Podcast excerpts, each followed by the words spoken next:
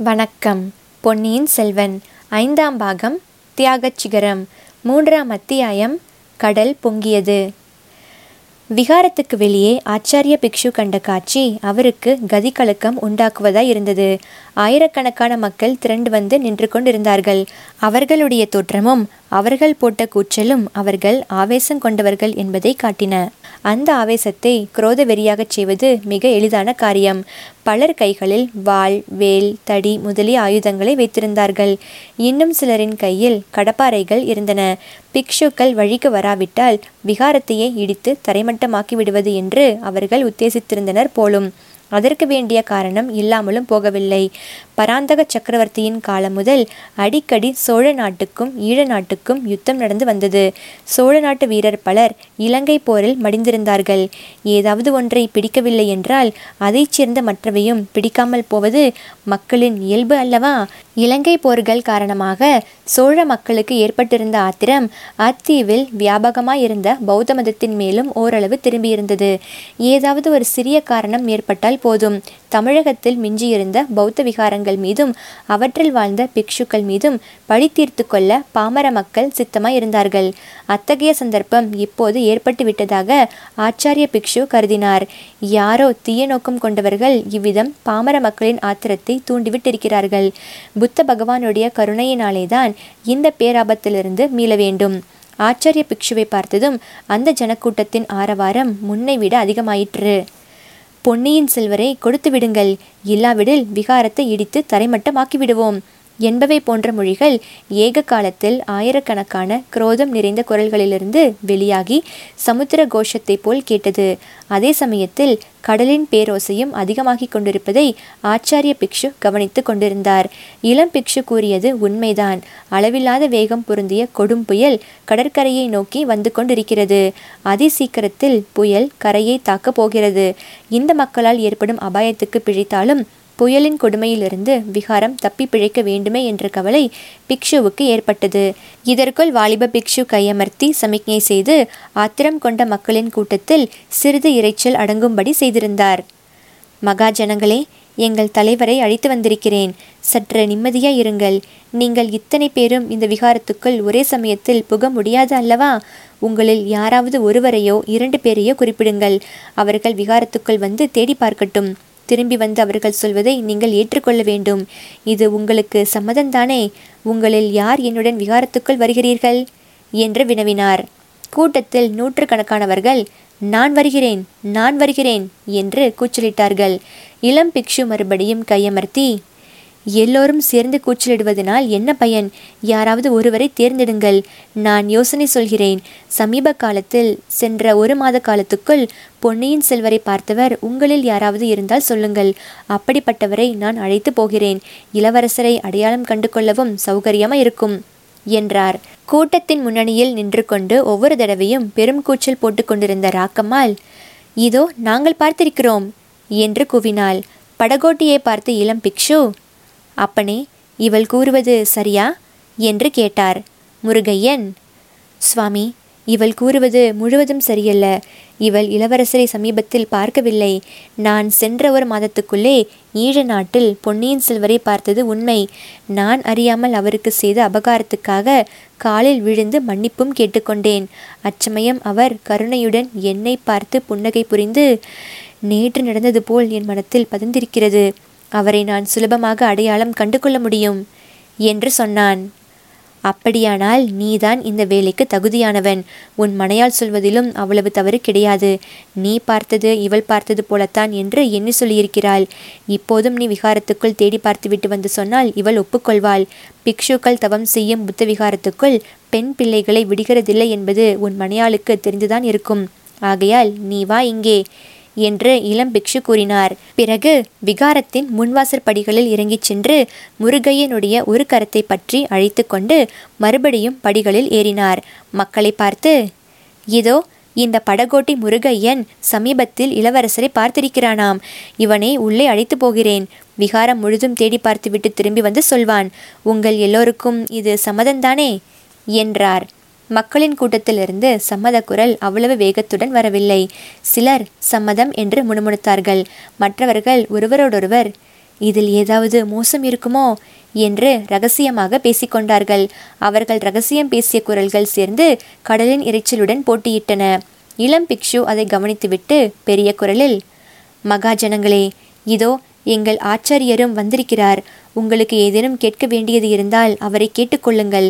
அதற்குள் இந்த மனிதனை நான் அழைத்து போய் விகாரத்தை சுற்றி காண்பித்துவிட்டு வருகிறேன். என்று சொல்லி படகோட்டி முருகையனை அழைத்து கொண்டு சென்றார்.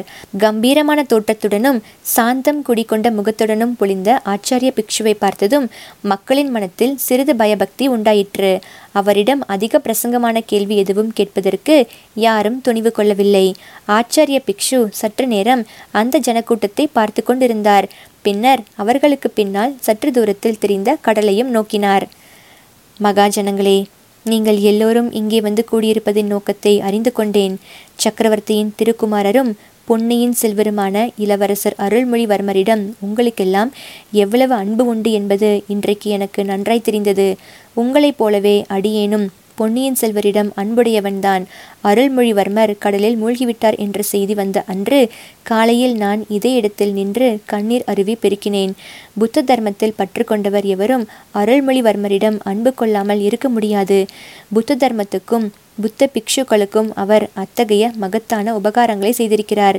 புத்தர்களின் புண்ணிய கஷேத்திரமாகிய அனுராதபுரத்தில் புத்த மன்னர்களின் காலத்தில் இடிந்து தகர்த்து பாழான விகாரங்களையும் ஸ்தூபங்களையும் திருப்பணி செய்து செப்பனிடுவதற்கு ஏற்பாடு செய்தவர். அப்படிப்பட்ட உத்தமரான இளவரசருக்கு எந்த வகையிலும் தீங்கு நேர நாங்கள் உடந்தையாக இருக்க முடியுமா? இளவரசருக்கு ஒன்றும் நேராமல் இருக்க வேண்டும். அவரை கடல் கொண்ட செய்தி பொய்யாய் இருக்க வேண்டும் என்று நாங்கள் பிரார்த்தனை செய்த வண்ணம் இருக்கிறோம். உங்களையெல்லாம் விட பொன்னியின் செல்வரிடம் நாங்கள் அன்புடையவர்களாய் இருப்பதற்கு காரணங்கள் உண்டு.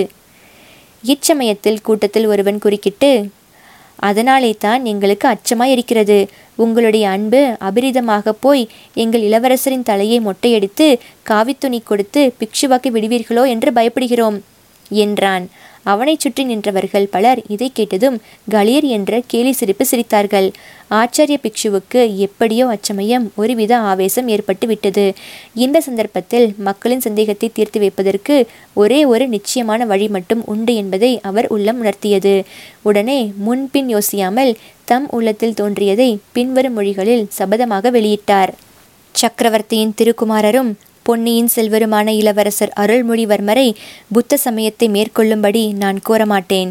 அவரே முன்வந்தாலும் ஏற்றுக்கொள்ள மாட்டேன் உலகை ஆள பிறந்தவரும் உங்கள் அன்பை கவர்ந்தவருமான கோமகனை தலையை மொட்டையடித்து காவித்துணி அளிக்கும் கைங்கரியத்தை நான் ஒரு நாளும் செய்ய மாட்டேன் அதற்கு உடந்தையாகவும் இருக்க மாட்டேன் இவ்வாறு புத்த பகவானுடைய பத்ம சரணங்களின் மீது ஆணையாக சபதம் செய்கிறேன்.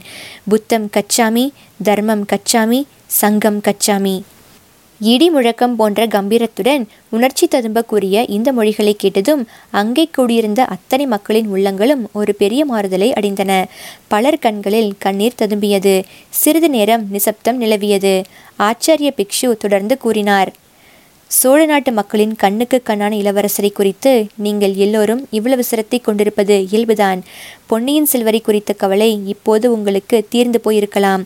இனிமேல் உங்கள் குடும்பம் வீடு வாசலை பற்றி சிறிது கவலை கொள்ளுங்கள். மகாஜனங்களே இதுவரையில் நாம் இந்த பக்கத்திலேயே கண்டும் கேட்டுமிராத கொடும் புயல் நம்மை நெருங்கிக் கொண்டிருப்பதாக தோன்றுகிறது. அதோ உங்கள் பின்பக்கமாக திரும்பி பாருங்கள். ஜனங்கள் திரும்பி பார்த்தார்கள். பிக்ஷு கூறியபடியே அவர்களுடைய வாழ்க்கையில் என்றுமே காணாத அதிசயமான காட்சியை கண்டார்கள். அதிசயமான காட்சி மட்டுமன்று. பயங்கரமான காட்சியும்தான். கடலானது பொங்கி மேலுயர்ந்து வானத்தில் மேலே மேலே வந்து கொண்டிருந்த கரிய கொண்டல்களை தொட்டு கொண்டிருந்தது. அந்த கரிய நிற தண்ணீர் மலையானது நின்ற இடத்தில் நிற்கவில்லை. மேலே மேலே நகர்ந்து வந்து கொண்டிருந்தது. ஜனங்கள் நின்ற இடத்திலிருந்து பார்க்கும்போது அந்த மலையானது அவர்கள் இருக்கும் இடம் வரையில் வந்தால் அவர்கள் மட்டுமல்ல சூடாமணி விகாரமே மூழ்கி போவது திண்ணம் என்று தோன்றியது. இந்த காட்சியை பார்த்து மக்கள் பிரமித்து நின்றபோது ஆச்சாரிய பிக்ஷு மறுபடியும் அதோ நீங்கள் எல்லாரும் வசிக்கும் நாகைப்பட்டினத்தை பாருங்கள் என்று சொன்னார். நாகைப்பட்டினம் நகரம் சூடாமணி விகாரத்துக்கு சிறிது வடதிசையில் அமைந்திருந்தது. வெகு தூரத்துக்கு வெகு தூரம் பரவியிருந்தது. கடற்கரையை அடுத்து பண்டகசாலைகள் சுங்கம் வாங்கும் கட்டடங்கள் முதலியவை இருந்தன. அவற்றுக்கு அப்பால் ஜனங்கள் வசிக்கும் வீடுகள் ஆரம்பமாகி கிழக்கு மேற்கிலும் வடக்கு தெற்கிலும் சுமார் அரைக்காத தூரத்துக்கு மேலே பரவியிருந்தன. கடல் பொங்கி பண்டகசாலைகளும் சுங்கச்சாவடிகளும் இருந்த இடத்தையெல்லாம் தாண்டி கொண்டு வந்து பட்டினத்தின் தெருக்களிலும் புகுவதற்கு அச்சமயம் ஆரம்பித்திருந்தது. கடலில் இருந்த படகுகளும் நாவைகளும் எங்கேயோ ஆகாசத்தில் அந்தரங்கமாக தொங்குவது போல் தண்ணீர் மலைகளின் உச்சியில் காட்சியளித்து இப்படியும் அப்படியும் ஆடிக்கொண்டிருந்தன. படகுகளின் பாய்மரங்கள் பேயாட்டம் ஆடி சுக்கு நூறாக போய்கொண்டிருந்தன மகாஜனங்களே ஒரு காலத்தில் காவிரிப்பட்டினத்தை கடல் கொண்டது என்று கேள்விப்பட்டிருக்கிறோம். அம்மாதிரியான விபத்து நமது நாகைப்பட்டினத்துக்கு வராமல் புத்த பகவான் காப்பாற்றுவாராக. ஆனாலும் நீங்கள் உடனே திரும்பிச் சென்று உங்கள் குழந்தை குட்டிகளையும் உடைமைகளையும் கூடுமானவரை காப்பாற்றிக் கொள்ள முயலுங்கள் என்று ஆச்சாரிய பிக்ஷு தழதழுத்த குரலில் கூவினார். இதை கேட்டதும் அந்த ஜனக்கூட்டமானது கடல் அலை போலவே விரைந்து நகரத்தை நோக்கி நகரலாயிற்று. முன்னணியில் நின்றவர்கள் ஓடத் தொடங்கினார்கள். பின்னால் நின்றவர்கள் அவர்களை தொடர்ந்து ஓடினார்கள். முதலில் கூட்டமாக நகர்ந்தார்கள். பிறகு நாலாபுறமும் சிதறி ஓடினார்கள். சில நிமிட நேரத்திற்குள் சற்று முன்னால் பெரும் ஜனத்திரள் நின்று கொண்டிருந்த இடம் வெறுமையாக காட்சியளித்தது. படகோட்டி முருகையனின் மனையால் ராக்கம்மாள் மட்டும் நின்ற இடத்திலேயே நின்று என் புருஷன் என் புருஷன் என்று கத்தினாள். தாயே உன் புருஷனுக்கு ஒன்றும் ஆபத்து நேராது. பத்திரமாக திரும்பி வந்து சேருவான். நீ உன்னை காப்பாற்றிக்கொள் என்றார் பிக்ஷு. இல்லை இல்லை. என் புருஷனை விட்டுவிட்டு நான் எப்படி போவேன்? நான் கோவிலுக்குள் வருகிறேன் என்றாள் ராக்கம்மாள். கூடாது அம்மா கூடாது. புத்த சந்நியாசிகள் வசிக்கும் விகாரத்துக்குள் பெண் பிள்ளைகள் வரக்கூடாது. உனக்கு தெரியாதா?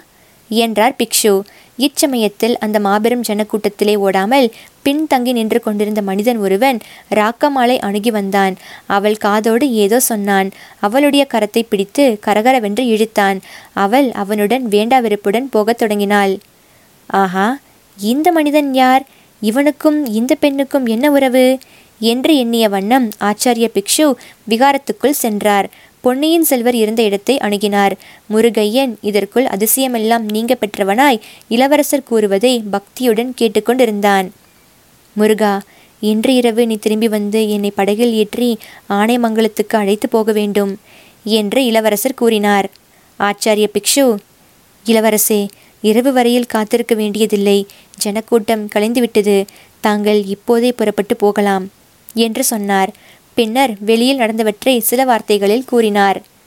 சுவாமி ஜனங்கள்தான் கலைந்து போய்விட்டார்களே நான் எதற்காக போக வேண்டும்? என்றார் இளவரசர். அவர்கள் திரும்பி வரமாட்டார்கள் என்பது என்ன நிச்சயம்? மேலும் பிக்ஷுக்களாகிய எங்கள் வாக்கை மெய்யாக்குவதாக சற்று முன் சொன்னீர்கள் அல்லவா? அதை நிறைவேற்றி அருள வேண்டும் என்றார் பிக்ஷு. உண்மை என்னவென்றால் பொங்கி வரும் கடல் அந்த சூடாமணி விகாரத்தை சிறிது நேரத்துக்கெல்லாம் முழுக அடித்துவிடும் என்று பிக்ஷுவின் உள்ளத்தில் ஒரு பீதி உண்டாகி இருந்தது. ஆகையால் இளவரசரை அவசரமாக வெளியேற்ற விரும்பினார். ஆனைமங்கலம் கடற்கரையிலிருந்து கிழக்கே சற்று தூரத்தில் இருந்தது. ஆகையினால் பொங்கி வரும் கடல் அவ்வளவு தூரம் போய் எட்ட முடியாது.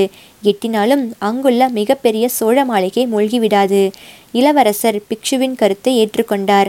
உடனே படகு கொண்டு வருமாறு கட்டளை பிறந்தது. இதற்கிடையில் அங்கே கூடியிருந்த புத்த பிக்ஷுக்களை பார்த்து ஆச்சாரிய பிக்ஷு. நாம் கருணைய வடிவமான புத்த பகவானை சேர்ந்தவர்கள் இப்போது நாகைப்பட்டினத்து மக்களுக்கு பெரும் சோதனை நேரிட்டிருக்கிறது. கடல் பொங்கி நகரத்துக்குள் வேகமாக புகுவதை கண்டேன். புயலின் வேகத்தினால் வீடுகளின் கூரைகள் சிதறி பறக்கின்றன. மரங்கள் தடதடவென்று முறிந்து விழுகின்றன. நாகைப்பட்டினத்திலும் அக்கம் பக்கத்திலும் வசிக்கும் மக்களில் வயோதிகர்களும் குழந்தைகளும் எத்தனையோ பேர் தப்பிக்கும் வகை அறியாது தவித்து கொண்டிருப்பார்கள்.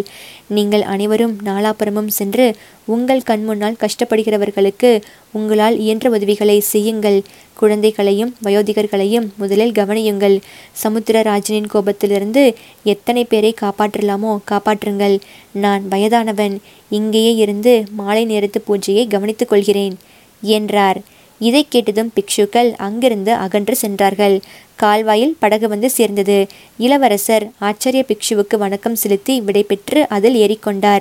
முருகையனும் படகில் ஏறி தள்ளத் தொடங்கினான். படகு கண்ணுக்கு மறையும் வரையில் பிக்ஷு அதையே பார்த்து கொண்டு நின்றிருந்தார். அவருடைய முகத்தை சுற்றி அபூர்வமான ஜோதி ஒன்று பிரகாசப்படுத்தி கொண்டிருந்தது.